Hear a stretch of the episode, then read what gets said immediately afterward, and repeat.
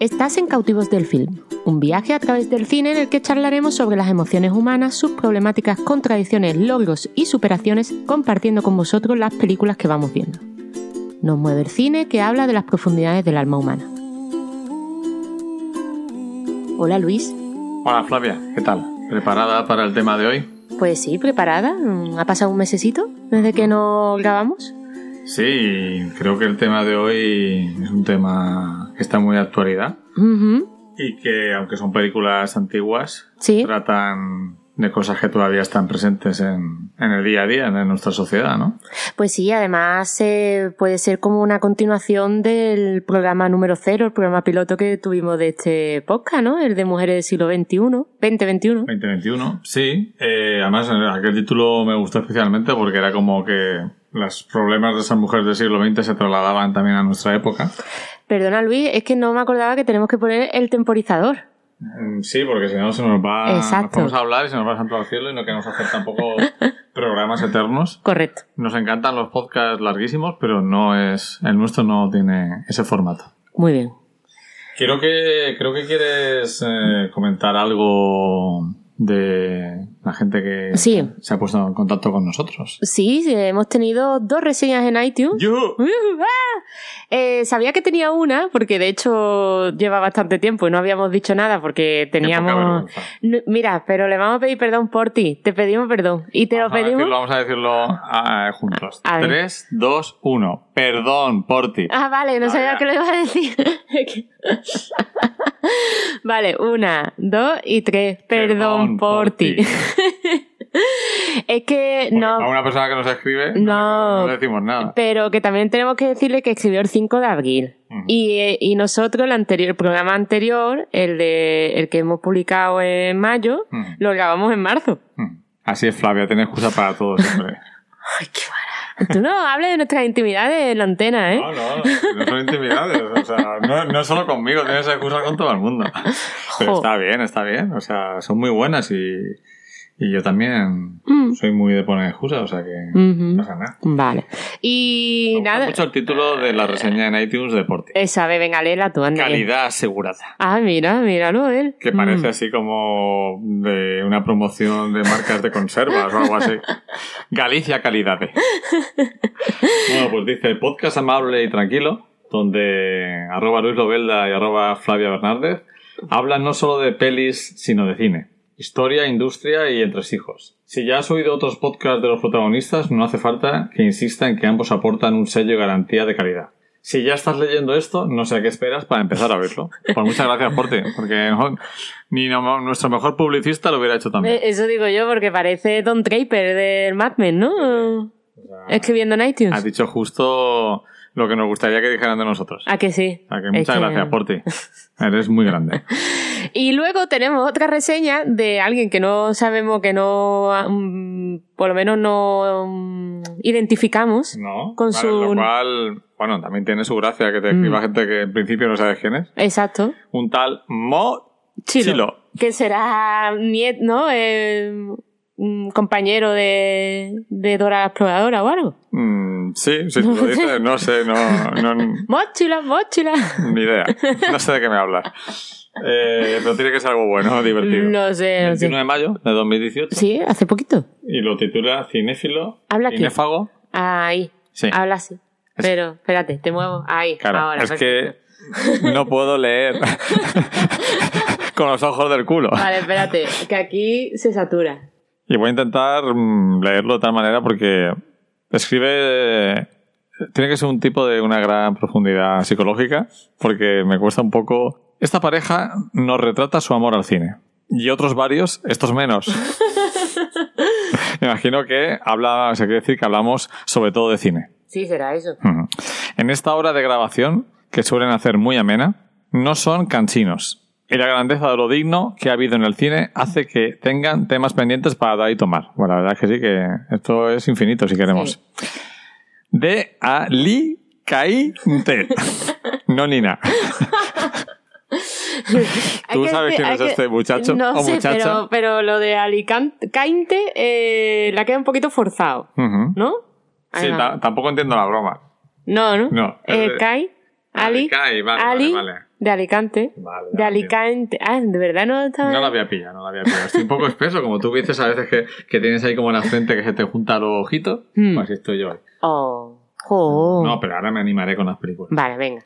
Y Pues- querías también decir algo más. Sí, lo último que, que en la Bueno, lo que anterior. queremos decir es que nos si os gusta el programa, Ah, eso. si os gusta el podcast, escribirnos más reseñas en iTunes. Sí. Que se agradecen siempre. Eh, voy a mandar un mensaje a Antonio, nuestro amigo de Murcia, Mm. que es súper fan tuyo, Mm. sobre todo por el otro podcast que. La crítica va a salir. Exactamente. Que se busca nombre, por si alguien quiere mm, decir un nombre más bonito para el podcast, pero por ahora se ha quedado ese. Y mm, nos dice, bueno, que dice que es muy difícil escribir en iTunes. Que la última vez que escribió una reseña en iTunes tuvo que irse a una Apple Store, la de Murcia, y escribirnos desde allí. ¿Ah, sí? Así sí, Yo sí. nunca he escrito en iTunes. Ve tú, por eso. que- Igual es súper difícil. Pues nada, irse al corte inglés o, a, o al Apple Store y escribirnos una reseñita en iTunes, ¿eh? que no pasa nada. Y además que hay iTunes también para Windows, que bajarte el programita, hacerte un usuario y, y escribir una reseñita que así nos favorece a nosotros un poquito, nos dais visibilidad al podcast y bueno,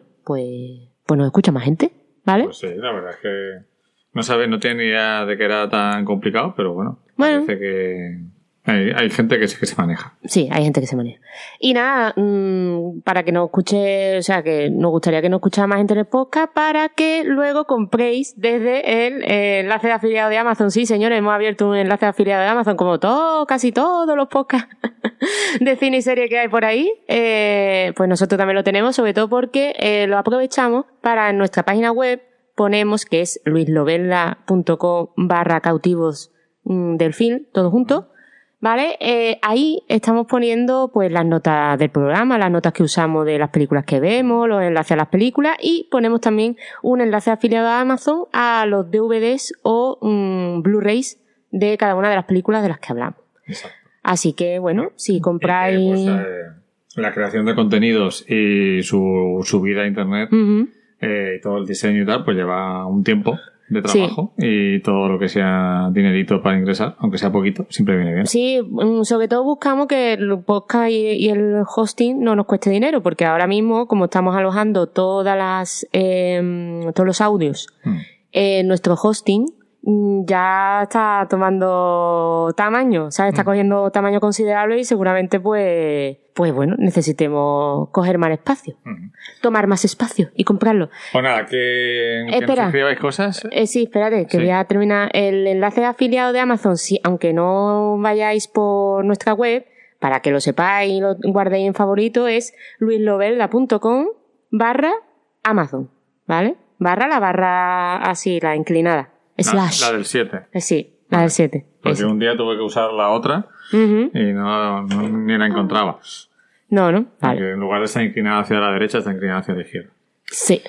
Pues después de todo este ¿Del spam? del spam, vamos a vamos a hablar del tema de hoy que es, Mujeres que se liberan. o sea, que no están liberadas, pero lo consiguen a lo largo de la película. Correcto. Muy bien. O sea, en el proceso, no el que proceso. ya no hablan, no hablamos de mujeres que ya son independientes desde Sino el que están principio. en el proceso de liberarse.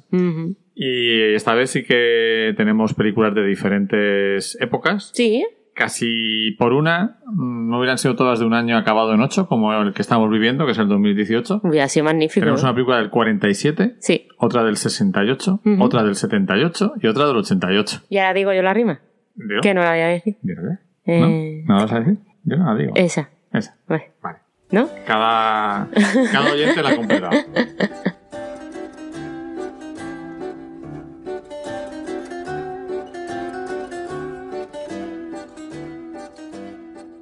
Pues tenemos eh, cuatro películas y la primera de todas es un clásico. Es un clásico que le han llamado de una forma que hemos descubierto hoy, cuando estábamos preparando el programa, eh, cómo le han llamado en en España. España, porque nosotros la vimos en DVD y en el DVD venía el título en inglés, Sí, Daisy Canyon, Daisy Canyon. que es el nombre de la protagonista, Correcto. que tiene este título en el DVD porque la película nunca se estrenó en España, fue totalmente censurada en el año 47, es una película de Otto Preminger, Ajá. que es el director pues, de películas como Laura, por ejemplo, Mm. El hombre del brazo del El oro. hombre de Hace de Oro, ¿qué más? ¿Qué más? Hay un montón, ¿no? Tiene muchas, Sí, es que ahora mismo no me acuerdo. Pero sí tiene un montón. tiene muchísimas. Sí que la... Tiene Éxodo, la película sobre ah. la creación del Estado de Israel, que está tan, ah, esa la quiero tan de moda ahora. Que es del barco, ¿no? También, ¿no? Sí, el barco que se aproxima al estado, al futuro Estado de Israel con los mm. israelitas ahí metiendo presión, al mundo. Al mundo y a los ingleses para que les den ese trocito de tierra prometida. Pero bueno, Preminger es uno de los grandes del cine americano que llegó desde Europa y se hizo un hueco en Hollywood. Que era judío también, me imagino. Era judío también. Y aquí hace una de sus películas menos conocidas. Bueno, vamos a decir el nombre en, en España. ¿Eh? Que... Se llama maravilloso. Entre el amor y el pecado. El título mola. El título mola. El título... Entre la espada y la pared. Ya te, pone ahí en, situación. ¿vale? Te dice, es un poco spoiler también el título, mm. ¿no? Sí. Pero bueno. Bueno, no pasa nada. Mm. Mm. Em, bueno, ¿de qué trata la película, Luis? Es, eh, bueno, un... Es un triángulo amoroso. Un triángulo amoroso. Muy novedoso para la época. La película está basada en una novela escrita por una mujer que se llama Elizabeth Janowe, de la que no tengo ningún conocimiento. Ni idea. Y se nota para bien que está escrito por una mujer, porque trata, por un lado, a una mujer mm, para la cual su trabajo como diseñadora en una revista es muy importante. Eh, no es habitual en el cine de aquella época que se muestre una mujer tan concienciada de la importancia de su trabajo, que no quiere renunciar a él por ningún hombre, aunque para, e, para ella tener una relación es importante. Y que se cruza en su camino con dos hombres. ¿Y esos hombres son? Pues uno es Henry Fonda. Sí, sí. Que es guapete aquí, ¿no? Sí. Que es un veterano de guerra, ¿no? Viene de la Segunda Guerra Mundial. se desarrolla justo después de acabar la Segunda Guerra Mundial. Ay, perdón. No, no. Ah, vale. la pierna encima. Vale, que, ah, vale. Tú quieres que te ponga la pierna encima. Vale. Para no levantar cabeza. No, para que podamos estar más cerca del micrófono, que luego se me oye un poquito así raro. Sí. Y, luego también está Dan Andrews, que es un actor que trabajó mucho con, con, ¿Con eh, por ejemplo, era el protagonista de Laura. Es un actor de carácter de aquella época. Sí, guapetón, ¿no? Del tipo guapetón de la época. Sí, de... Grande. Un señor. Señor, Un señor, un tío que le sienta bien el traje y el sombrero siempre. Sí. Y que lo mismo tiene mm, cara de ser de la Vega Baja, de aquí de Alicante, que podría ser de Nueva York. Totalmente. Esa cara de hombre antiguo. Mm, sí, sí, sí. Señor antiguo. Sí, sí, puede ser ahí en una Porque película. Henry Fonda tiene una cara como más modernilla, ¿no? Más finita, más mm. estilo. Pero Dan Andrews es tiene un aspecto, pues eso, antiguo. Mm, no, y además aquí nos dimos cuenta de lo mucho que se parece su hija a... La hija de Henry Fonda. Sí, a Jane, Fonda. Sí, sí. Que se parece, bueno, tiene la misma mirada, la misma cara, vamos. incluso los gestos y la forma casi de caminar. Mm. Que la forma de caminar de Henry Fonda era muy, muy característica, ¿no? Mm. Y una cosa, eh, sí, lo que estabas hablando antes de que la mujer eh, le importaba mucho su trabajo, de hecho, en la película aparece varias veces el tema de que ella deje el trabajo. Sí, y... o sea, se plantea esa posibilidad mm. por parte de los hombres, sobre todo mm. de Dana Andrews, y ella dice que ni de coña. Porque el de Henry Fonda se dedica a construir barcos, ¿no? Algo así. Sí. Eso era, que no. Sí, sí. Se dedica a construir barcos mientras que el otro es abogado. Mm. Hay que decir que ella está, cuando empieza la película, mm. está enamorada del personaje de Dana Andrews, del abogado, mm. que eh, está casado. Y ahí ya empezamos mal. Y por otro lado, eh, la, película arranca cuando ella conoce a un veterano de guerra, viudo, que eh, pues también la corteja, como se decía en aquella época. Que es Henry Fonda. Y una cosa que nos gustó mucho de la película es que ese triángulo se trata con absoluta normalidad. Es decir, los, los dos hombres saben de la existencia del otro, hmm. incluso se respetan hmm. y tienen conversaciones. Hombre, son rivales. Sí. Sin duda alguna, los dos quieren ser el, elegido, digamos. Hmm. Eh, lo cual también es interesante porque normalmente en las películas es al revés, ¿no? Ella es la mujer la que espera ser elegida y aquí es, es un... Sí, se esperan ellos elegidos y además que no hay una competencia de voy a partirte la cara ni nada, es una competencia sana. Muy, además, muy mm. caballero, sí, sí, caballeroso. Los dos, ¿no? Mm. Y la, la, película nos ha gustado también por la forma en la que se trata eh, a ambos personajes, a los dos hombres, ¿no? Mm porque tenemos un tipo como Henry Fonda que todavía no ha olvidado a su mujer, que se murió. E incluso hay un diálogo hmm. muy chulo hmm. en la que ya están empezando, porque eh, lo interesante de la película es que la protagonista, que no hemos dicho que es Joan Crawford. Es Joan Crawford y se dedica a, bueno, es diseñadora gráfica, es mm, dibujante de publicitaria. Efectivamente, pues Joan Crawford, la actriz que aparece representada en la serie Few, hmm. en el rodaje de que fue de Baby Jane, Hmm. Pero esto es 15 años antes.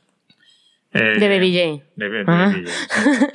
Y entonces, eh, la, en este, en este momento en que ella está quedando con los dos, hay un momento que se van de excursión, Henry Fonda hmm. y ella, y él le confiesa que aunque le gusta mucho estar con ella y se lo pasa muy bien, no puede quitarse de la cabeza a su mujer fallecida hmm. y que todavía la ama. Claro. Y nos gustó mucho eh, porque en el cine clásico es como muy extremos y cuando alguien se enamora de una persona ya la otra desaparece, ¿no? Hmm. Y aquí mm, hay un momento muy sensible en el que se muestra claramente que uno no deja de pensar en una persona de un día para otro, aunque esa persona pues ya no sea tu pareja o haya fallecido. Hmm, eh, entonces, aunque el personaje de Henry Fonda ama al de Joan Crawford, le confiesa que todavía está en su mente la, mujer fallecida. Sí, y además también habla como de futuro, ¿no? De que dejemos de disfrutar del momento, o sea, es un discurso muy de carpe diem, y de aprender, ¿no? De, la, de eso, de disfrutar de las nuevas relaciones que se tienen, que son, y no obsesionarse en que sean iguales que las anteriores. Exacto. Sí, es interesante porque es como algo muy, muy actual también a la hora. De, pues, del cine a partir de los 70, Exacto. incluso de series de televisión de hoy en día y muy extraño de ver en el cine clásico. Hmm. El cine clásico es más. Trama, ¿no? Y más trama, menos interior... exactamente. Y más esquema, ¿no? Más, más, esquema y prototipo. Y aquí los personajes, ninguno es prototípico. Hmm. Todos se salen de, de, la norma habitual. Y mm, también nos gustó mucho el proceso que tiene ella de liberación de una relación tóxica. Porque ella está continuamente creyéndose las mentiras del hombre casado, de que va a abandonar a su mujer, lo típico, y poco a poco se va dando cuenta de que eso no es bueno para ella y que Henry Fonda, que a lo mejor no le pone tanto, ni le cita tanto como. Aunque yo lo veo más mono. Ya, pero mm. eso es totalmente Ya es la cosa del amor. Pues eh, resulta que al final ella poco a poco se va dando cuenta de que tiene que abandonar esa relación tóxica. Mm. Y la película también eh, trata el tema del adulterio, porque al final ella se casa con Henry Fonda y entonces... Bueno, al final, a mitad de la película. Sí, ella se casa con Henry Fonda. No, quiero decir finalmente. Sí, sí. Eh, y entonces Dan Andrews se divorcia y entonces ahí hay un... Una especie de juicio, ¿no? Un juicio eh, real y un juicio social de qué adulterio es peor. ¿El del hombre o el de la mujer? Sí, sí. Y eso plantea, la película es muy interesante porque se pone, eh, los iguala. Eh, y eso no tampoco es habitual en el, en el cine de Hollywood, donde los comportamientos femeninos que se salen de la norma son mucho más atacados que los masculinos. ¿no? Por ejemplo, en una película, un hombre ambicioso es un personaje positivo, una mujer ambiciosa es una arpía. ¿no? correcto. Y eso es interesante de, ver en la, en la película. También, bueno, es interesante que muestren, ¿no? Que, que, que era una película Mm, contextualizada, ¿no? O sea, vamos a contextualizarla, que en esa época el adulterio era delito. Sí, sí. Y, pero el divorcio era legal. O sea, tú te podías divorciar, pero si descubrían que había adulterio en el divorcio, podías ir a la cárcel o podías tener una multa o era algo así. una condena. O sea, divorciarte, pero eh, si se descubría el, adulterio, especialmente si era la mm. mujer, mm. en este caso lo que ocurre es que el personaje de Dana Andrews intenta demostrar que la relación con su con, con, con Jan Crawford es mm. anterior al matrimonio con Henry Fonda. Exacto. Para no perjudicarla tanto. La película nos la pusimos un poco por ver un clásico. Me mm. apetecía ver un clásico a ver qué nos ofrecía Otto Preminger. Mm. Y nos dio mucho más de lo que imaginábamos porque ya le suponíamos que era una, sería una película sólida, bien hecha, bien interpretada. Eso en el, es como el, ¿no? Como el coraje en la guerra, ¿no? Se sí, supone. Se supone.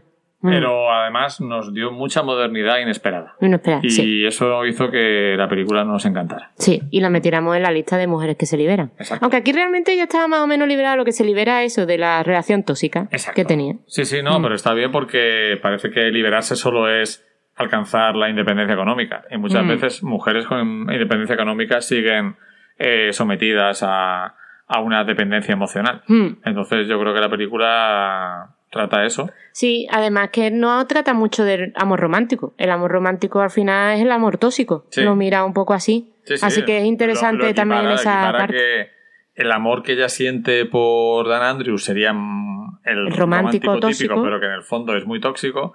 Y la relación con Henry Fonda es más pragmática, más adulta, pero al final es la que le va a hacer más feliz a ella. Mm, aunque al principio le cuesta mucho entenderlo. Porque está, eh, digamos que está mediatizada por siglos de amor romántico en la literatura, en el arte y luego en el cine. Mm. Pues nada, una película que recomendamos y que, bueno, mm, es fácilmente encontrable, ¿no? Ahora mismo. Y que no nos eche para atrás el blanco y negro, pues una Por favor, no. muy notable. Eso creo que ya lo hemos superado, ¿no? Espero que lo superen, ¿no? Superarlo. esperemos que sí. bueno, pasamos a la siguiente, ¿no?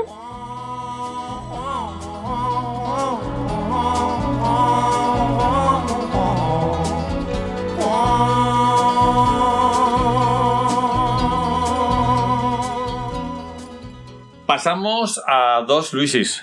Dos Luisis, seguido, uno detrás de otro. Sí, y luego pasaremos a un Flavis. Vale, menos más.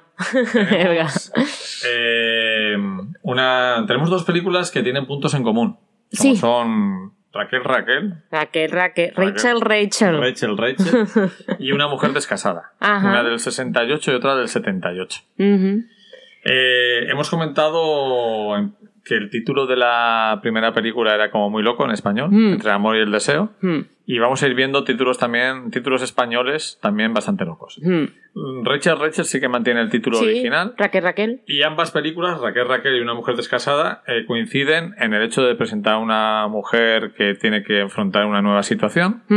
Por otro lado, las dos películas fueron nominadas a mejor película en los Oscars ese año, a mejor guion y a mejor actriz principal. Correcto y hay 10 años de diferencia entre ellas y la verdad es que es muy curioso ver lo diferente que es Rachel Rachel de la película de Preminger, que han pasado 20 años, pero también la diferencia brutal entre, entre Rachel Rachel y una mujer descasada, que se han pasado 10 años. Y se han pasado 10 años. en épocas diferentes. Sí, es. Parece que ha pasado un tsunami ahí pues sí, eh, parece que ha pasado menos tiempo entre Rachel Rachel y Daisy Canyon que... Entre Rachel Rachel y una mujer descasada. Mm. Bueno, la película está basada en una novela también escrita por una mujer que es Margaret Lawrence, de la que tampoco sabemos. No. Bueno. Sí. No, no. Que es un primer, primer conocimiento de ella. Mm. Y es el debut del actor Paul Newman como director. ¿Y a quién dirige? A su mujer, Joan Budvar. Mm como ya hizo en otra película, que cito de pasada, mm. simplemente que se llama, me, encanta el título, El efecto de los rayos gamma sobre las margaritas. Oye, me encantan esos títulos largos como El, sacrificio de un ciervo salgado, eh, la de la estrella de Hollywood no muere en el Liverpool. Entonces, eso me encantan. esos títulos ya son atractivos. Ah, que sí. sí. Pues centrándonos en Raquel Raquel, mm. nos presenta una mujer. Nos presenta una mujer que que tiene 35 años, que fue a la universidad, pero no, tuvo, no pudo completar sus estudios mm. y acabó siendo maestra de escuela en su pequeño pueblo. Mm. No pudo completar los estudios porque el padre murió. Además, el padre era tenía una funeraria. Ay, es verdad que no me acordaba de ese detalle. Tenía una funeraria y es todo bastante, toda su infancia es bastante terrible porque los niños la llaman la hija del sepulturero. Sí, es verdad, es verdad. Tiene todo un punto casi de, gótico sureño, esa parte de la, de la, infancia de la protagonista. Sí, además eh, la protagonista vive en la parte de arriba del, de la persona que se quedó en negocio, o sea, de la casa donde tenían el negocio de la funeraria. Lo que pasa que, claro, que cuando el padre muere, pues ven, eh, traspasan el negocio, ¿no? Pero a ellos se, se siguen quedando ahí mm, a vivir. Y siguen viviendo encima de la funeraria. Ella, eh, las razones por las que vuelve a su pueblo, aunque ella quería ir a la universidad e irse a vivir a la gran ciudad y no saben nada, ni del pueblo, ni de su madre, ni nada de nada, mm. tiene que volver porque se acaba el dinero por la muerte de su padre y porque su madre enferma tras la muerte del marido. Y nos muestra aún desde el principio, desde la primera escena, una chica que se nota que no está contenta con su vida, que está insatisfecha en todos los aspectos, eh, desde el primer momento se muestra que en el trabajo solo tiene una amiga y mm. que los hombres del, o sea, los compañeros de trabajo de la escuela, cierto modo casi la ningunean mm. y se burlan un poco de ella. Y bueno, pues ella tiene un proceso de crecimiento en la película, Flavia. Sí. ¿Cómo, cómo ves ese personaje? Pues nada, veo que, mm, bueno, un personaje, pues casi típico de la época, ¿no? Puede haber de, de esa zona, porque era del interior de Estados Unidos, ¿no? O sea, un pueblo del interior de Estados Unidos, una persona que no se ha desarrollado, o sea, que no ha tenido familia, que no se ha casado, etcétera, pues puede estar también alineada, ¿cómo es? alienada. Alienada con la sociedad, ¿no? Entonces, claro, es un típico bicho raro, mm, mujer, que vive con su madre, que es como poco atractivo seguramente para algunos hombres, ¿no? Sí. Y, mm, Quizá incluso un poco infantilizada, porque mm. siempre está rodeada de niños. Y un dato muy importante, mm. que se sabe relativamente pronto en la película, que es que eh, ella es virgen. ¿De acuerdo? Y obviamente todo ese pack que hemos dicho, más el hecho de su virginidad, hace que tener una relación eh, adulta con un hombre sea misión casi imposible. Exacto. Y más en ese pueblo que ya se conocen todos y no, y no quieren nada con él. Pero aparece ¿Quién aparece?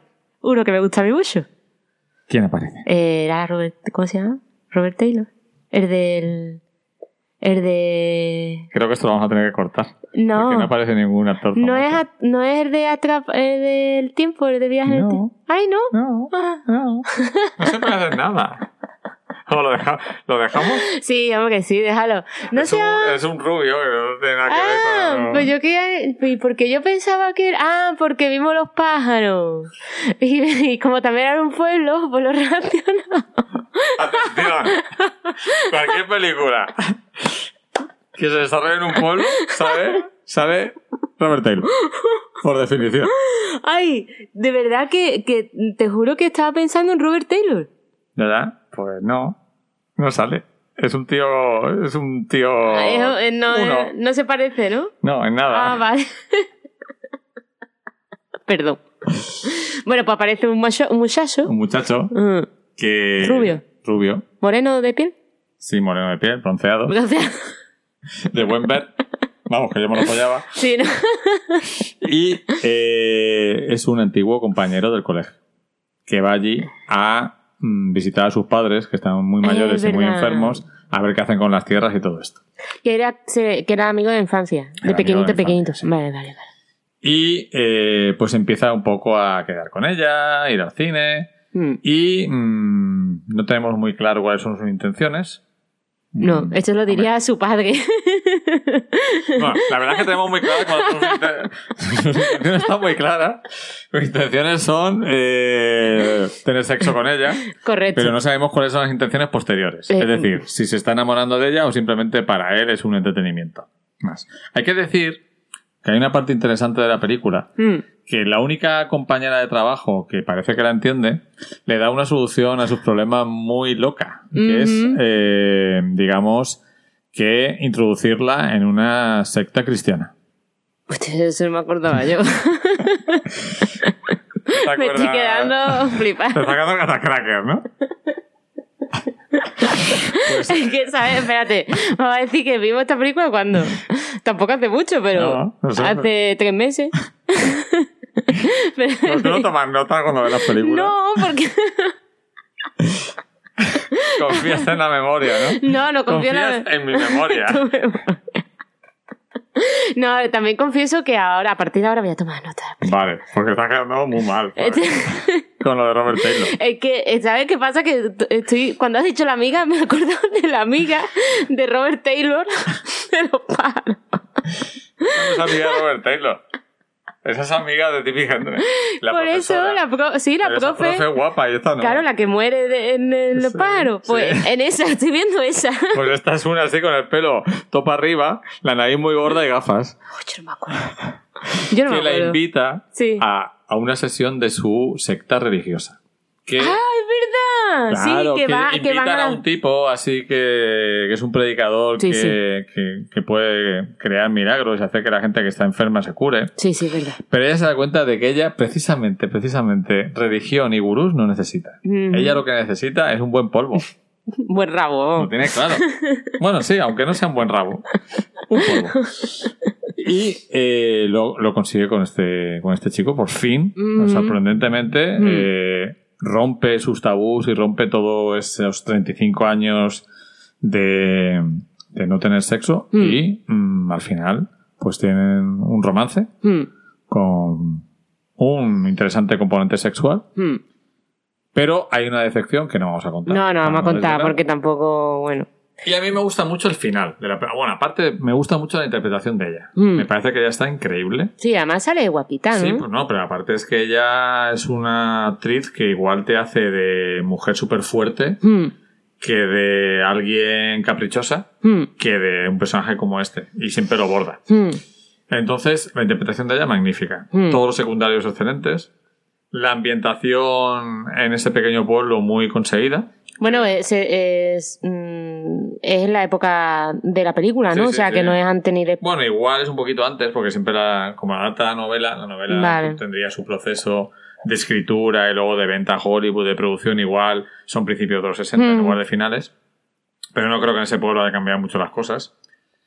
Y también mm, me gusta mucho la manera en que Paul Newman, usando un estilo propio de la época, introduce los recuerdos porque hay muchos recuerdos del personaje principal sobre su niñez y su adolescencia. Sí, sobre todo con su padre, ¿no? Los recuerdos de cuando él estaba pues trabajando, cuando ella se que tuvo un accidente con el líquido con el formol, ¿no? que usan con y que ella está obsesionada con entrar a donde embalsaman a los cadáveres. Exactamente. Tiene un punto ahí morboso ella. un punto necrófilo, ¿no? Mm, mm. Eh, pero natural. Si tu padre, o sea, realmente lo que quiere es Mm, saber lo que hace su padre. Sí. O sea, si arreglara motores, pues se metería en el taller para ver qué hace su padre, ¿no? Mm.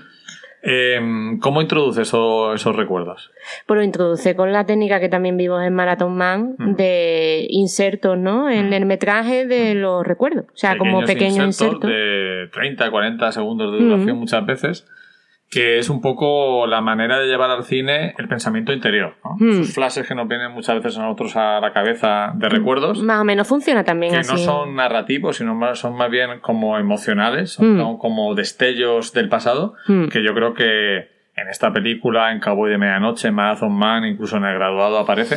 Y me parece un estilo que a mí me gusta mucho la manera de introducir esos pequeños flashbacks, que son casi más sensaciones que, verdaderos elementos narrativos. No, y te hace meterte mucho en la película, en la historia de ella, etc. Hay una película reciente del canadiense Jean-Marc Vallée, que se llama Wild, Alma Salvaje, con Reese Witherspoon, que luego coincidieron en Big Little Lies también, que también esos recuerdos los mm, introduce cada vez que ella mira una bombilla o una ventana que el sol está pegando con la luz, ¿no? Con la luz. Me parece un recurso muy chulo.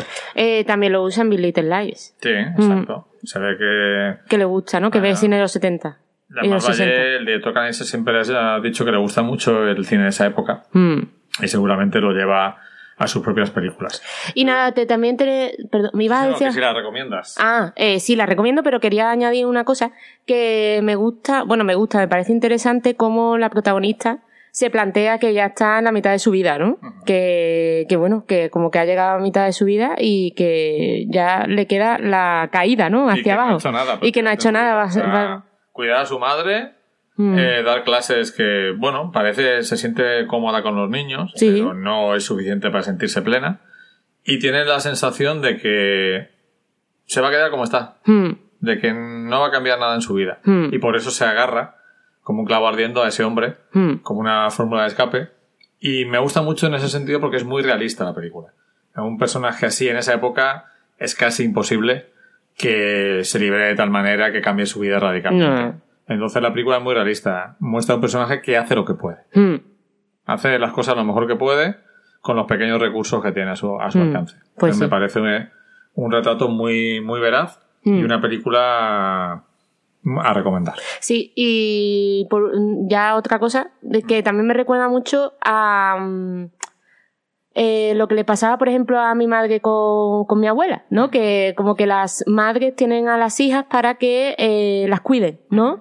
Y en esta... Incluso se habla de un hermano. Sí, se habla de un hermano que no, que no aparece. Que no aparece porque, claro, el hermano se ha casado y el marrón para la hija. Para la hija, que la hija la cuide y entonces eh, se ve que la madre es como que tiene, sí, estará enferma, pero Mm, se queja más de lo, de lo necesario. está... Un chantaje emocional brutal, Exacto, Lo típico de... Él o yo. Como tú te vayas, me, voy a mm. morir. Incluso al mm. principio de la, de la película eh, le encarga que le traiga un helado y, ella se olvida y le monta un, hmm. vamos, un berrinche total por una tontería, hmm. se ve que hay una relación de dominio psicológico de la madre que le hmm. chantajea emocionalmente continuamente para que se quede ahí anclada a la casa y la cuide eh, y que no, no quiera más mm, cuando se entera que está quedando con un hombre se pone de los se pone de los nervios porque la, intuye la posibilidad de que ella se largue ¿no? que se case y tenga sus hijos y adiós. Pues sí es, algo que, que sí que también actualmente también puede pasar bueno, continuamos con la siguiente, Luis. Pues sí, nos vamos a finales de los 70. Ajá. Y como decíamos, hay un gran salto entre Rachel Rachel y esta película. Sí. Han pasado solo 10 años, pero parece que han pasado 50, por lo que nos muestra el cambio generacional. También es verdad que la anterior película se desarrollaba en un pueblo y aquí esta se desarrolla en una gran ciudad. Es la película Una mujer descasada. An unmarried, woman. Que yo no sé si esa palabra existe en español. Descasada, no divorciada. Separada. Mm. Era la película en, esta época todavía existía la censura. Y me imagino que no querían poner, no existía el divorcio en España, no ah. quisieron poner ese título y se inventaba una palabra. Sí, porque en inglés es an, unmarried, o sea que. Mm. Yo creo que sí, pero en, inglés eh, hará un juego de palabras, no quiere decir que es ah. divorciada, es unmarried porque la han separado del matrimonio sin que ella quisiera, ¿no? Porque la película eh, nos muestra la historia de una mujer felizmente casada con una hija hmm. que un día su marido, de buenas a primeras, le dice que la abandona porque ha conocido a otra mujer y se va a vivir con ella. ¿Vale? Entonces, eh, es una película dirigida por Paul Mazursky. ¿Quién, ¿qué, qué dirigió Paul Mazursky? Pues Paul Mazurki tiene varias películas. Mm, Paul Mazurki ha sido considerado uno de los cronistas de la sociedad americana de los 70 en el cine. Tiene, por ejemplo, a finales de los, eh, de los 60 hace una película que se llama Bob Carol, Ted y Alice, con Natalie Wood, eh, que habla de, por un lado, las terapias de pareja y por otro lado, la popularización de las relaciones swinger. Del intercambio de parejas. Eh, luego también eh, tiene una película maravillosa que es Harry Tonto. Ajá. Ay, esta me comentaste tú alguna vez. sí, porque es una película que... ¿Del pájaro o algo? En una época en la que no hay pájaros. ¿Qué tonto qué es? Es, un, animal. Un gato, vale, eso, que era... Algo eh, era. pues mm, resulta que es mm, en una época donde las películas hablaban sobre todo de gente joven eh, igual que hacen en Harold y Mod, dan el protagonismo a un anciano. Ah. Un anciano al que, digamos, prácticamente lo desalojan de su casa en un... ¿Cómo se llama la palabra ahora? Esto que ha habido tanto en España. Desalo, ha sido un desahucio. Un desahucio. En este caso, mm, mm, es más una cuestión de que él mm, paga un alquiler muy barato y le suben la renta y no lo puede ah. asumir. Y entonces decide lanzarse a la carretera con su gato a, a, visitar a todos sus hijos que están repartidos por el país. ¿Cuántos hijos tiene? Varios. no, pero varios hijos. ¿De varias mujeres? Eh, no lo sé. Ah. No, sé. eh, no, no, de la misma mujer, es muy tradicional. Flavia, no me confundas. vale, vale, perdón. Y luego tiene una película sobre el barrio de Greenwich Village, próxima plaza de Greenwich Village, sobre el mundo de los judíos en los años 40 y 50. Porque Paul Mazursky es judío. Podemos imaginar por, el apellido. Es judío. ¿Vale? Son todos judíos. Y todo, todo, lo que tengamos interesante que contar. En, Estados Unidos. En aquella época son judíos. Eh, llegamos al año 78 y hace esta película, Una mujer descasada. Dirigida, es interpretada por una de mis actrices favoritas de aquella época, que es Jill Clayburgh. Que desgraciadamente la perdimos hace tiempo por una leucemia. La pobre. A mí me recuerda esta un poco. Atención, ¿eh? Atención. A No. no, no, a la hermana, a la que sale el Caballero Oscuro. ¿A la hermana de qué? A la hermana de, de Nightcrawler. Ah, a la esta, a la Maggie Gyllenhaal, a la cara perro. A la cara perro. Pero está más mona. Sí, está más mona, pero tiene el cabezón. tiene el cabezón de... Es posible, es posible, nunca me había fijado. Me ha venido, me ha venido. Yo prefiero mil veces a J. Clayburgh, ¿eh? O porque por supuesto, vamos. Ah, vamos, yo aquí J. Clayburgh le. al Gillihan este, eh, que también se parece mucho al de un, un lugar tranquilo. Entramos en la sección parecidos razonables, solo para Flavia. Ese. A Krasinski. El Krasinski. ¿Qué tal? ¿Ese era judío? Puede ser. ¿Por el apellido? Puede ser. Pero no es familia de Mazuski. Ni se parece, tampoco. Yo te puedo dos fotos y no. Pero Jake Gyllenhaal y Krasinski tampoco se parecen. Como mucho te has visto lo que dijiste que son el mismo tipo de hombre. Son iguales. Que no son iguales, Flavia. No se parecen, ¿no?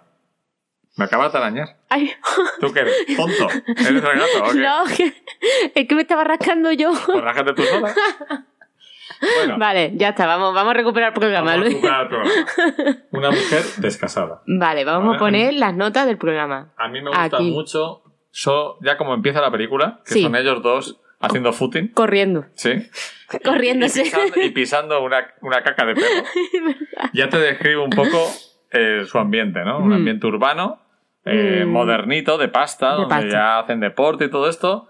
Burgueses, vamos. Burgueses, pero al mismo tiempo, pues eso, eh, intentando aislarse de una ciudad sucia, peligrosa y demás. Correcto. está en Manhattan, vamos. La verdad es que no aparece tampoco demasiado ese, ese aspecto de la ciudad, porque ellas viven en un, son de clase media alta. Sí, además que es, bueno, el tono de la comedia, o sea, de la película es una comedia agridulce, vamos. Sí, porque básicamente la película se centra en cómo afronta esa mujer su nueva vida tanto a nivel laboral, o sea, mm, porque ella tiene su trabajo, pero hasta ese momento, pues, mm, la mayor fuente de ingresos sea del marido, ya tiene que mantenerse por sí sola hasta que se arregla todo el tema del divorcio.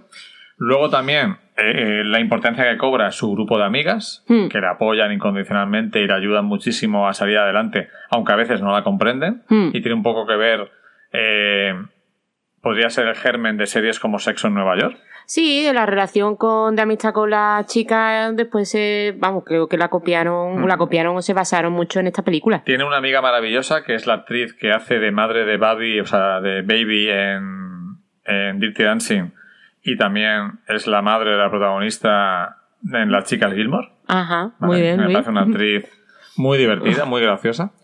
Y por otro lado, y más importante quizá, es cómo afronta sus nuevas relaciones con los hombres, teniendo en cuenta que la película, o sea, ella no es Rachel, pero no está muy lejos a nivel sexual. Sí, porque se hace comprender que la única relación sexual que ha tenido ha sido con su marido, ex marido. Lo conoció en la universidad, mm.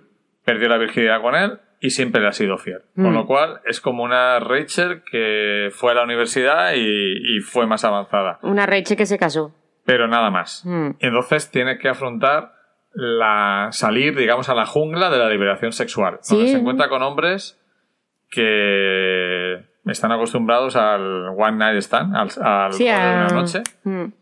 Ella no está preparada. No, hombre, no está preparada. Y sí, porque es la primera también ves que lo afronta. Eh, me recuerda un poco la película cuando ella empieza a buscar hombre a otra que vimos de, de Diane Keaton, la de Searching for, eh, Good Bar, ¿no? Mr. Buscando al señor Good Bar, buscando al, tío buenorro. al buenorro del bar. Exacto. Que es una película de la que hablaremos. Sí. La meteremos como sea en algún. Sí. Porque es una película súper interesante. Y también, eh, pues que. Mm, y por otro lado, también me gusta mucho, mm, pues, cómo va buscando, ¿no? la, búsqueda y la de esos hombres que se queda como diciendo, bueno, pues tampoco es lo que yo buscaba ni es lo que yo necesito ahora. Y mm, se va dando cuenta que la felicidad la puede encontrar por otro tipo, por otra parte, ¿no? Como las con las amistades, con el trabajo, etcétera, con la hija. Se siente presionada por las amigas, hmm. que lo hacen por su bien, de tía, échate una cana al aire, fóllate a unos tíos y olvídate del cabrón de tu marido, ¿no? Mm. Pero ella se da cuenta de que ahora mismo no es lo que, en lo que va a encontrar la satisfacción. Mm. Lo encuentra más en la amistad con las amigas, en el trabajo. Eh, con la hija, la relación con la hija. Porque los hombres que se encuentran van muy, muy a saco. Sí. Y hasta que en determinado momento se encuentra con uno que ha tenido como una especie de experiencia parecida a la de ella, o sea que está más o menos a la misma parte de la vida, ¿no? En el mismo momento vital. En el momento vital. Y divorciado. También divorciado. Todos, eh, todos los hombres que conoce, la mayoría son del mundo del arte. Porque una de sus amigas tiene una galería de arte. Correcto. Y entonces, eh, pues va conociendo a artistas. Va conociendo también la vacuidad de, muchos de ellos. Que son muy pedantes y muy absurdos. Pero encuentra un hombre eh, que están también metidos en ese mundo, pero como tú dices, en otra etapa, mm. eh, más asentado, es un poco rudo, mm. pero también sensible en el fondo. Mm. Y tienen atismos de relación. Ella, pues, obviamente tiene desconfianza por todo lo que le ha pasado. Y creo que la película es uno de los mejores retratos femeninos de una época donde se hicieron muchos, en los años 70. La película fue de las más famosas de su tiempo de ese tema porque tuvo nominación, como hemos dicho, a Mejor Película, Actriz y Guión. Hmm. Y en general fue bien recibida, hmm. aunque algunas críticas no gustaron tanto.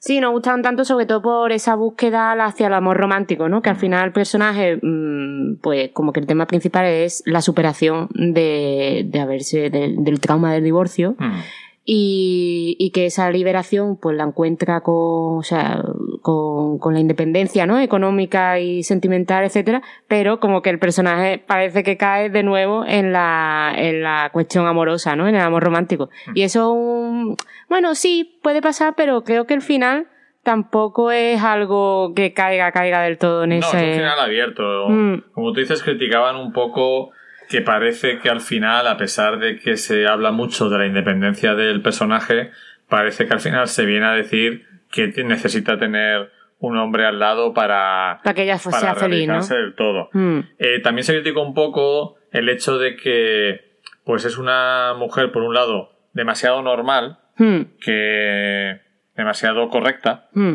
pero bueno, también hay muchos personajes así en la época. Y el hecho de que fuera de la clase media alta. Bueno. Que quizá una mujer de condición más baja lo hubiera pasado peor, obviamente. Pero, como todo, es una elección. Hmm. Eh, y por Mazuski eh, es un tío también de una condición media alta. Hmm. Es lo que conoce. Y me parece más honesto un director guionista que habla de la gente que conoce que no que se pone a hablar de gente pobre a la que nunca he visto, ¿no? No, hombre, ya, y además que, que trate ya el tema desde la perspectiva femenina, pues también me parece algo interesante en esa época. Es que en esa época, ¿cuántas películas eh, con la perspectiva femenina hay? Es que casi, o sea, muy pocas. Empieza a verlas, pero bueno, la mayoría son mujeres blancas heterosexuales. pero es que por ahí se empieza, ¿no? Y si te fijas, eh, las dos películas anteriores son están hechas por hombres, dirigidas por hombres, pero va por una base literaria escrita por una mujer. Mazursky tiene el mérito de, siendo un hombre de aquella mm. época, que la mayoría pues se decantaban hacia lo más fácil, que era hablar de los hombres, mm. pues se lanza a escribir una película donde la protagonista absoluta, que yo creo que está en casi todos los planos, es ella. Entonces, hay que contextualizar siempre. Quizá esta película hoy en día, pues eh, se queda insuficiente en algunos aspectos, pero en el año 78 Mm. que un director hombre eh, decidiera hacer esta película cuando lo más habitual es hacer películas protagonizadas por personajes masculinos, pues yo lo veo muy meritorio. Mm. Y yo recomendar toda la filmografía de Paul Mazurki de los años 70. Luego ya se queda un poco fuera de onda, pero sus primeras películas son muy interesantes todas. Vale. Sobre todo para conocer la evolución social de aquel tiempo. Genial. Bueno, pues creo que no nos queda nada más de esta película, así que vamos a pasar a la siguiente que ya. Tenemos el reloj parado. ¡Ah! ¡Uy! Vamos a activar. Es que, señores, la magia del podcasting hace que hayamos hecho un pequeño descanso. Así que vamos a, de nuevo a poner el reloj en Marshall. Me estaba meando vivo. Sí, ¿no? Yo tengo que ir. A No sé si una, una información innecesaria. Sí, era necesaria. cariño. bueno. no pasa nada. Para que sepan un poco por qué hemos parado. Era por la tu próstata, básicamente.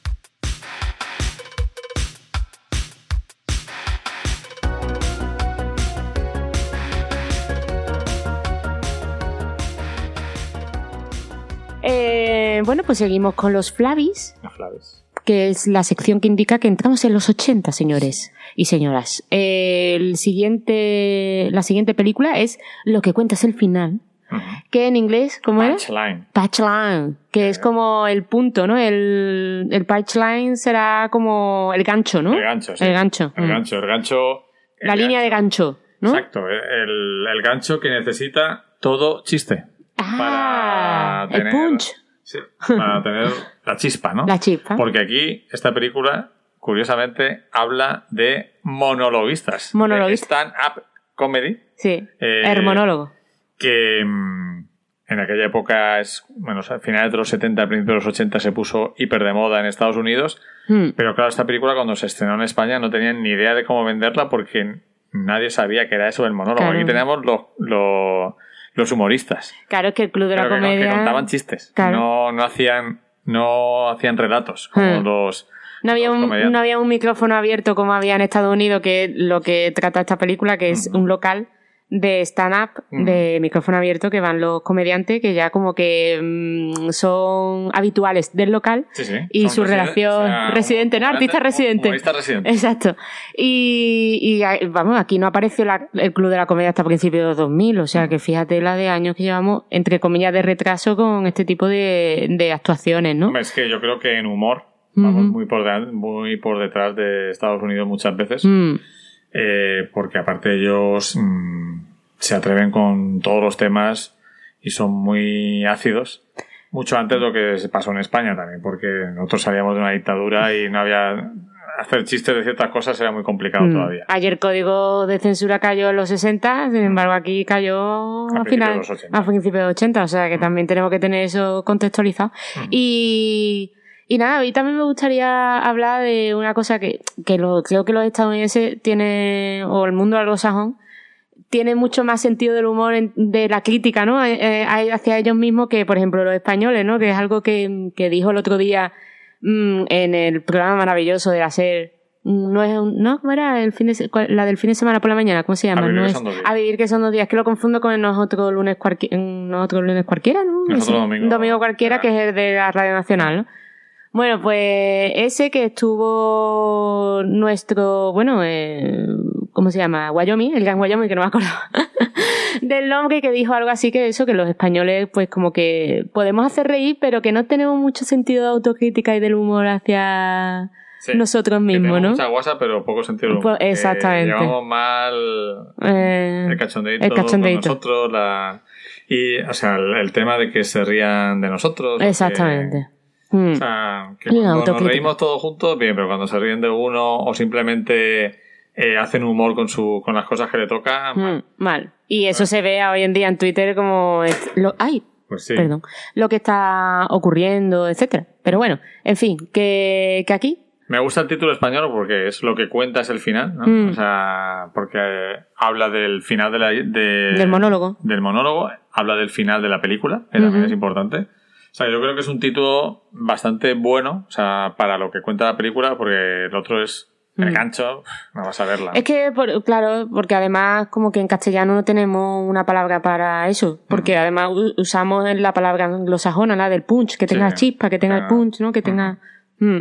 Así que nada. Pues bueno, ¿qué cuenta la película? La película eh, presenta, por un lado, una pareja protagonista bastante inesperada, porque una es una actriz propia de los 70, que es Sally Field, ganó dos Oscars eh, antes de esta película, uno por Norma Ray y otra por uh, Un lugar del corazón. O sea, una actriz mm, prestigiosa, pero que igual hacía drama. O sea, los dos Oscars son por drama, pero también tenía una vis cómica bastante interesante, como se ve en esta película. Mm. Pero es una mujer de la generación de los 70 y su compañero en la película, su, el coprotagonista es Tom Hanks. Anda. En, su, en la época en la que era un comediante. En mi época favorita de Tom Hanks. la guay. luego ya se quiso poner serio y a veces mola y a veces no. Y se le quedó cara mm, larga. Sí, no, es que aquí en, en, en, esta época Tom Hanks era tu colega. Ah, que sí. O sea, lo sentías como, como, un mm. amigo tuyo. O sea, mm. conseguía empatizar con, con el público totalmente y vivía sus experiencias como, como si fueran tuyas. Sí, porque además cuando era en Big, por ejemplo, es que simpatizaba hasta con los niños pequeños, ¿no? porque, claro, se ponía en la piel de un chico, de un infante y un adolescente. y es que te lo creías, vamos, lo hizo genial. Así que sí. Para mí es uno de los mejores actores cómicos de la historia del cine. No sé si tú piensas lo mismo. Eh, después de estar viendo muchas películas suyas y tal, mm, la verdad es que creía que está, no que, que está infravalorado en su parte cómica, pero no, es que la verdad es que tuvo una época muy divertida y muy apreciable, sí. Pues los junta a los dos porque mm. Tom Hanks es un, un, monologuista ya consagrado, que ya lo están ojeando las cadenas de televisión. Bueno, consagrado. Sigue siendo promesa. Sigue siendo promesa, pero que en ese entorno es el gallito. Mm. Es el más importante. Y luego tenemos a ella, Hmm. que es una ama de casa de New Jersey, que eh, la vemos salir al principio de su película casi a hurtadillas de la casa y lo primero que pensamos, no sabemos nada. Si no sabe nada de la película, dice, ¿qué le pasa? ¿Por qué esta mujer sale de su casa y coge un taxi para ir de New Jersey a Nueva York que se gastará una pasta? Pues sí. Eh, y resulta que ella es una ama de casa con un marido convencional, tradicional, mm. Con tres hijos, que pues muchísimo trabajo en casa, comida, ropa. Mm. ama de casa. Ama de casa americana. Eh, saturada, ¿no? De los suburbios. Pero que tiene una enorme pasión, que es que ella quiere ser una monologuista. Es que es grandísimo, ¿eh? ¿eh? Me parece maravilloso. Y hay una escena al principio estupenda en la que ella se gasta, la estafan prácticamente, ah, porque compra bastante caros unos chistes para poder contarlos y luego resulta que son chistes viejos que todo el mundo se sabe. Y además es que la escena parece que como si estuviera comprando droga o... Claro, o sea, la película tiene un arranque muy interesante porque tú dices, esta mujer está haciendo algo casi ilegal, o sea, o es una yonki a escondida que necesita su dosis, o es infiel, pero resulta que eh, te lo muestra como que esa pasión es casi una droga para ella. Necesita, necesita eh, ponerse ante el público y hacer feliz a la gente con su humor. Hmm. Y al principio no es muy buena, pero poco a poco con los consejos de otros humoristas va creciendo. Hmm. Y no sé. sí, no, los consejos de otros humoristas va creciendo porque también le indican que, que, bueno, que tiene que hacer humor de lo que conoce, ¿no? Y eso es algo mm, interesante a la hora de afrontar la vida, ¿no? Que, que intentemos ser naturales, sobre todo para hacer humor. Ella intenta contar chistes de polacos. Claro. y se da cuenta que lo que puede funcionar es chistes de su vida cotidiana como ama de casa. Claro, porque además irán a escuchar la ama de casa a, a ese stand-up, ¿sabes? que, se o sea, que... identificadas con, con, ese, con ese tipo de vida, ¿no? Hmm. Entonces, claro, eh, el, el, el, otro protagonista, el, el personaje de Tom Hanks, pues intenta ayudarla en ese sentido y en cierto momento empieza a sentir una atracción por ella que, que, casi queda en segundo plano porque no es, no es lo importante de la trama. No, no, ¿eh? no es importante, simplemente también un poco habla un poco de esa confusión que hace se produce cuando conectas mucho con una persona. En unos aspectos crees que también hay una conexión romántica. No hay que olvidar que él, mm, Tom Hanks, el personaje, proviene de una familia importante de médicos. Es verdad. Él supuestamente está en Nueva York estudiando medicina. Correcto. Hmm. Y, eh. pero, pero no. Y entonces eh. también habla de la lucha de, de Tom Hanks con hacer lo que quiere, que es casi mm, paralelo a lo que le pasa a la ama de casa en otro contexto, pero, pero lo mismo, ¿no? Que la búsqueda de hacer lo que realmente uno quiere, ¿no? De ser feliz con... que sus familias quieren, esperan algo de ellos, que es ser ama de casa y ser un gran médico, pero que ellos no quieren eso. No quieren otra cosa. Bueno, la dama de casa quiere seguir siendo dama de casa, pero aparte quiere tener esa parte, porque ella quiere a su marido y quiere ser aceptada por su familia para que haga eso y bueno, pues tener esa parte de evasión, ¿no? Eh, Hay una escena muy representativa que es cuando él va a actuar para los eh, ojeadores de la televisión y lo hace fatal porque se planta allí su padre y su hermano, que no saben nada, lo acaban de descubrir y descubren pues que él está pasando totalmente de la carrera y que el dinero que le manda a su padre lo está usando para sobrevivir allí como puede, ¿no? Y muestra mucho lo que, lo que tú comentabas. Y también me gusta eh, que da una visión muy grande de diferentes personas que se dedican a, de manera amateur al mundo de, la comedia, ¿no? Sí, los secundarios están muy interesantes. Está desde un hombre muy mayor que lleva toda la vida de aspirante y que no va a llegar a nada, mm. hasta un profesor que sus eh, alumnos se ríen de él y que solo encuentra satisfacción allí en la, en la sala. Mm.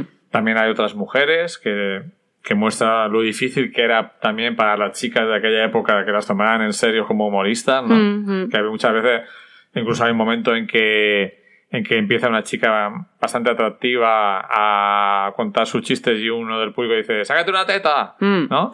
Sí, que a las mujeres que no la toman en serio, ¿no? A la hora de mm. contar, pues, cosas divertidas, ¿no? Mm. Sí, que las mujeres no pueden ser divertidas, no pueden ser sexys. Eso hablaba también un documental que vimos en el primer capítulo. Súper recomendable, Historia de la Comedia, que está en Movistar. Sí. Y el primer capítulo está dedicada a las mujeres cómicas, a la evolución desde los años 50 hasta la actualidad en Estados Unidos. Y es Totalmente recomendable, maravilloso documental. Maravilloso. Al menos ese primer capítulo que vimos. Hmm. Em, a mí me gusta mucho hmm. de esta película el hecho de el sentido lúdico. Es decir, es una película que tratando esos temas que son bastante serios y, y que te hacen pensar, es una película muy divertida mm. y que fluye de una manera impresionante. Sí, la capacidad que tienen las películas de aquella época. Quizá no son tan profundas, quizá no son tan eh, analíticas como las de hoy en día, pero son súper divertidas. O sea, se te pasan en un santiamén. Sí, la vimos del tirón, de hecho, ¿no? Es de la que normalmente nosotras mm. vemos las películas en dos partes,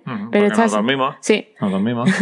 Pero esta sí que la vimos de un tirón y además lo que tú dices, son películas como la de Vic, como la de mm, la mm, Esta casa es una ruina, que te están hablando de un tema que le has dicho, ¿no? Serio, pero con, mm, con un tono pues que te entra muy bien, que te hace reflexionar, pero a la vez te hace reírte, porque la vida al final es eso, ¿no? La vida es tragicomedia, es, es las cosas Em, las, las desgracias que nos ocurre al tiempo, ya se puede hacer comedia de ellas, ¿no? Es lo típico, ¿no? Eh, llora, llora ahora que ya dentro de, de dos años o dentro de un tiempo te vas a reír de esto, ¿no?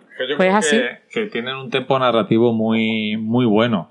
El otro día leía en una crítica de, de Variety, de la revista americana, em, decía, las películas comerciales actuales están muy mal montadas y esta especialmente peor. Y estoy de acuerdo, es decir, eh, antes las películas a través del montaje tenían un ritmo eh, que hacía avanzar continuamente la historia. Y ahora muchas películas incluso te están gustando, incluso en momentos te pueden gustar más que las películas de los 80, pero tienen unos bajones. Mm, se atascan. Se atascan. Y mm. mucho tiene que ver con el montaje. Mm. Eh, sí, porque El, el, montaje de esta época da un ritmo a la, a la narración que hace que, fluya y que eh, vayan pasando de un tema a otro, de una secuencia a otra, de una manera que casi ni te das cuenta. Llega un momento que no tienes la sensación tanto de estar viendo una película, sino que estás viviendo la vida de los personajes. Correcto, sí, y además te metes con ellos. Y yo creo que eso es gracias. Guión, mm. dirección, pero el montaje es fundamental. Y yo creo que ahora las películas en, general están peor montadas. Mm. Eso le pasó, creo que a Noche de Juego, que la vimos también una comedia súper divertida, pero en cierto momento, a la mitad de la trama, cuando se descubre un pastel por parte de uno de los de una de las parejas protagonistas, eh, como que le pasa eso, le, se baja un poquito. Luego sigue, ¿no? Pero que, que eso es montaje, porque al final mm, son decisiones que tomas una vez ya rodado la película. Y aligerar las películas de minutaje, eh, mm. muchas veces eh, hablamos de que las películas son demasiado largas. Mm. Pero yo creo que muchas veces, como ocurría por ejemplo en Blade Runner, la nueva película, la versión de este año, no es que le sobre ninguna escena. Es que todas las escenas les sobran segundos. Están alargadas todas las escenas. No es que digas, no, no, esta secuencia entera de 10 minutos la quitarían. No. Mm. Es que todas las escenas duran más de lo que deberían. Pues sí. Y aquí incluso les pasa a veces lo contrario. Mm. Que a veces, uh, un poquito más. Un poquito más. Sí, es, como que en los años 30 y 40 como que las escenas eran súper rápidas, ¿no? Pum, pum, pum, pum. Ahora son súper largas y en los 70, 80 tuvieron el tiempo justo, ¿no? Por lo menos yo mm. creo que también tiene que ver con el ritmo a que cada uno está acostumbrado. Sí, porque por ejemplo esta película es que estoy viendo, dura 128 minutos, o sea que es que es larga es más larga de lo habitual. De lo habitual. Y no, vamos, la vimos del tirón, no se nos hizo larga y vamos. no sé si ese dato es correcto, pero que sí, que, sí. Eh, sí. no, eh, si es correcto, me sorprende más porque no tengo la sensación de haber visto una película de 128 minutos. Con lo cual confirma lo que estamos diciendo. Mm. No es una grandísima película, no lo pretende. Es otra cosa importante del cine de los 80.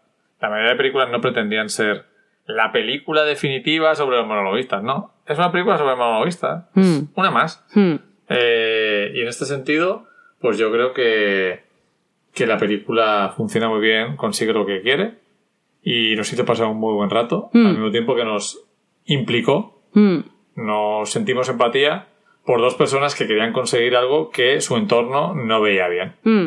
Pues sí me parece que, logra todos sus objetivos. Sí, a ver, y que puedes empatizar con eh, cada uno de ellos con los dos a la vez, ¿sabes? Porque que alguien tenga una vida que no quiere, mm, lo vemos casi todos los días, ¿no? Nos podemos plantear casi todos los días. Así qué que... ¿Qué me dices de Sally Field? ¿Te gustó, te convenció como actriz, eh, la protagonista? Me convenció, bueno, es la primera vez que la veía y como comediante, como, o sea, en este papel cómico sí que me gustó bastante. Además, como cambiaba mucho de registro, ya que cuando, cuando estaba en la vida cotidiana sí que era una actriz más dramática y cuando estaba en la parte de, bueno, pues de la actuación y eso, pues sacaba su... Y yo creo que consiguen también transmitir esa sensación entrañable, ¿no? Mm. te sientes eh, muy empático hacia ella. Hacia los hijos. La comprendes totalmente, mm. comprendes cada uno de sus pasos, sus dudas, mm. porque ella a pesar de tener esa, ese deseo, muchas veces se siente, diciendo, bueno, estaré haciendo lo correcto, mm. estaré dedicando el tiempo suficiente a mis hijos. Mm. Eh, y eso creo que tiene mucho que ver con la, con la interpretación de Sally Field que es mm. una de mis actrices favoritas de, aquel tiempo. A ver si me pone alguna película de Sí, veremos varias películas de Sally Field mm. Y, así puedes hacerte una idea de su carrera. Y nada, es de la... Yo no la conocía, esta película de Tom Hanks. conozco muchas de las comedias de, que hizo en esta época, en los 80, pero esta no la conocía, o sea, que eh, sin porque no creía que yo sea una gran eh, conocedora del cine de los 80, pero como que puede sorprender, ¿no? Es de esa mm. agradable sorpresa que no, no te espera, ¿no? Sino que no la conoces. Hombre, es que la película no, no, funcionó muy bien en Estados Unidos. ya, ya. Eh, simplemente eh, recuperó gastos. Y en, esta, en España fue un fracaso absoluto, a pesar de Tom Hanks, porque lo que decíamos, no sabían cómo venderla. Y al final, pues se quedó una película que ni era una comedia tipo loca como Esta casa es una ruina, ni era un drama de Salifil. Entonces era como, ¿esto qué es? Hay, hmm. hay, productos que, sobre todo en el cine que es tan competitivo, si no sabes dirigirlo a un target, a un público objetivo, se queda entre dos aguas y al final nadie la ve. Yo recuerdo que esa película eh, yo la quería ver cuando se estrenó y eh, por, lo menos en, aquí en Alicante, en mi ciudad, estuvo una semana. Ah, vale. Digo, te iba a preguntar. No era habitual en aquella época porque las películas duraban más porque se estrenaban en una sola sala. Claro. Y quería verla, porque yo en aquella época veía todo lo que hacía Tom Hanks, y no pude verla. Fíjate, ni te dio tiempo. La vi muchísimo después. En el videoclub. bueno, pues ya hemos terminado el tiempo de que teníamos asignado, que eran 50 minutitos más el añadido de, de habernos haberle dado al play, ¿vale? Y nada, simplemente vamos a decir una, bueno, unas conclusiones que ya habíamos comentado antes, que tres de las cuatro películas pues tienen un título que, que no se refiere mucho a la original, un poco loco. Y nada, simplemente pues despedirnos. ¿Dónde pueden contactar con nosotros? No, es que está, eh, nada, señores, es que estaba buscando a ver si teníamos aquí la, los métodos de contacto, pero no, lo decimos de memoria, ¿no? Sí. Sí, bueno, pues digo, ¿cómo te pueden contactar a ti, Luis? Y acércate un poquito más. Pues me pueden contactar a través del correo electrónico, ¿no? Sí, no, esa, no. ¿No? No, es por la página web. Pero me podéis mandar un correo si queréis. bueno, pero que el correo lo podéis mandar desde la página web de luislovella.com barra contacto. Pero nos pueden contactar por Twitter. Por Twitter. Claro. Arroba. Arroba Luis Y arroba Flavernarde. Exacto. Exacto. Y por donde nos pueden contactar por iTunes. Sí, poniendo una reseña y la leeremos. ¿Nos pueden contactar por señales de humo? Sí, por señales de humo también, eh, aunque vivimos en un bajo. Sí. Así que no creo yo que veamos mucho. eh, y no, mm, si nos quieren mandar algún regalo, pues nosotros les damos la dirección. Sí, cuando eso, mmm, nos contactáis por privado. Para el cumpleaños de Flavia, para enero. Si alguien quiere mandar un regalo. Sí, porque es el próximo. Sí. bueno, ¿tu santo cuándo es? El 21 de junio. Bueno, está más cercano. Venga, para el santo de Luis. ¿Vale? Un regalito. ¿Y qué más? ¿Hay más métodos de contacto? Yo es que soy malísimo. Mm, no, por eso te hago con decírtelo. Todos mis respetos me ponen siempre el mismo brete también. Nada, me quedo en blanco. Es que no hay, no hay, no hay Twitter de, de, con todo, de con todo mi respeto, de cautivo del film. Que el otro día dijiste que, que había Twitter. Yo qué sé. Ya, ya, Yo Supongo que el Twitter se genera automáticamente, por generación espontánea. Se genera automáticamente, pero el mensaje pero no la cuenta. La cuenta es la nuestra, porque dijimos, bueno, dije, no dijimos, dije, hmm. que para qué vamos a hacer un... ¿Para qué? Otra cuenta. Y, y hay demasiadas cuentas. Demasiadas cuentas ya, cosas que gestionar. Así que nada, todo va por... O sea que no tenemos ni Twitter, ni Instagram, ni Facebook. Nada, nada. Ni Pinterest. Nada. Ni Badu. ¿Y la página web? No. bueno, no sé, ¿tú tienes Badu? Nunca tuve Badu. ¿No? No. Es que la gente de Badu... No tuve Badu ni tampoco. No me parece muy interesante los que aparecen por ahí, ¿eh? ¿no? No.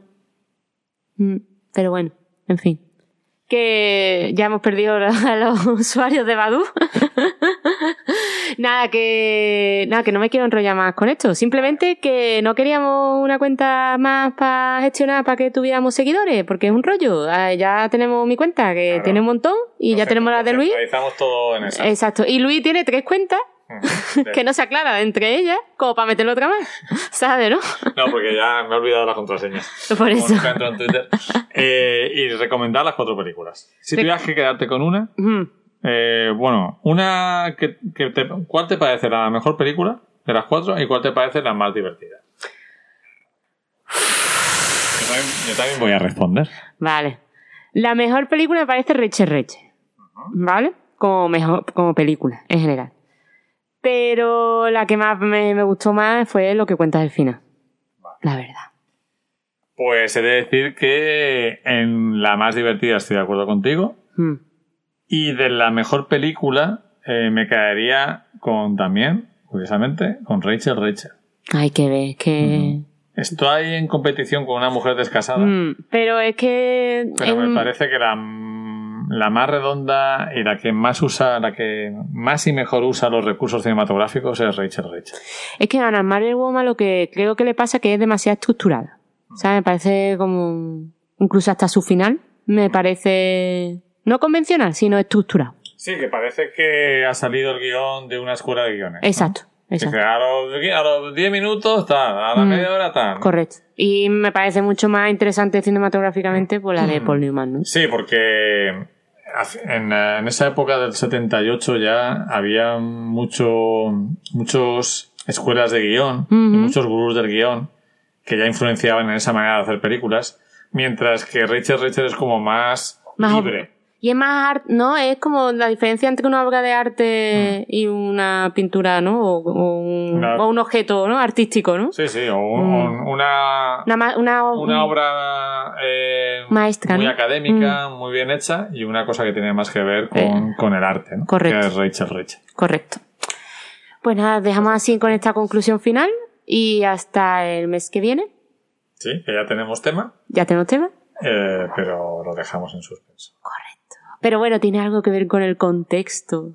Tiene algo que ver con el contexto, o sea, con lo que vamos a vivir eh, el próximo mes de junio y julio. Correcto. Y le va a encantar el próximo a Rafa Gamín. Ya estamos dando una pista con eso. Bueno, pero sí. Vamos abriendo boca. Venga, empezar por Twitter a comentar de qué será el próximo tema. Eso. Con las mm. pistas que hemos dado, os invitamos a que eh, pues eso, intentéis adivinar cuál es mm. el tema del próximo Cautivo del Hasta dentro de un mes. Adiós.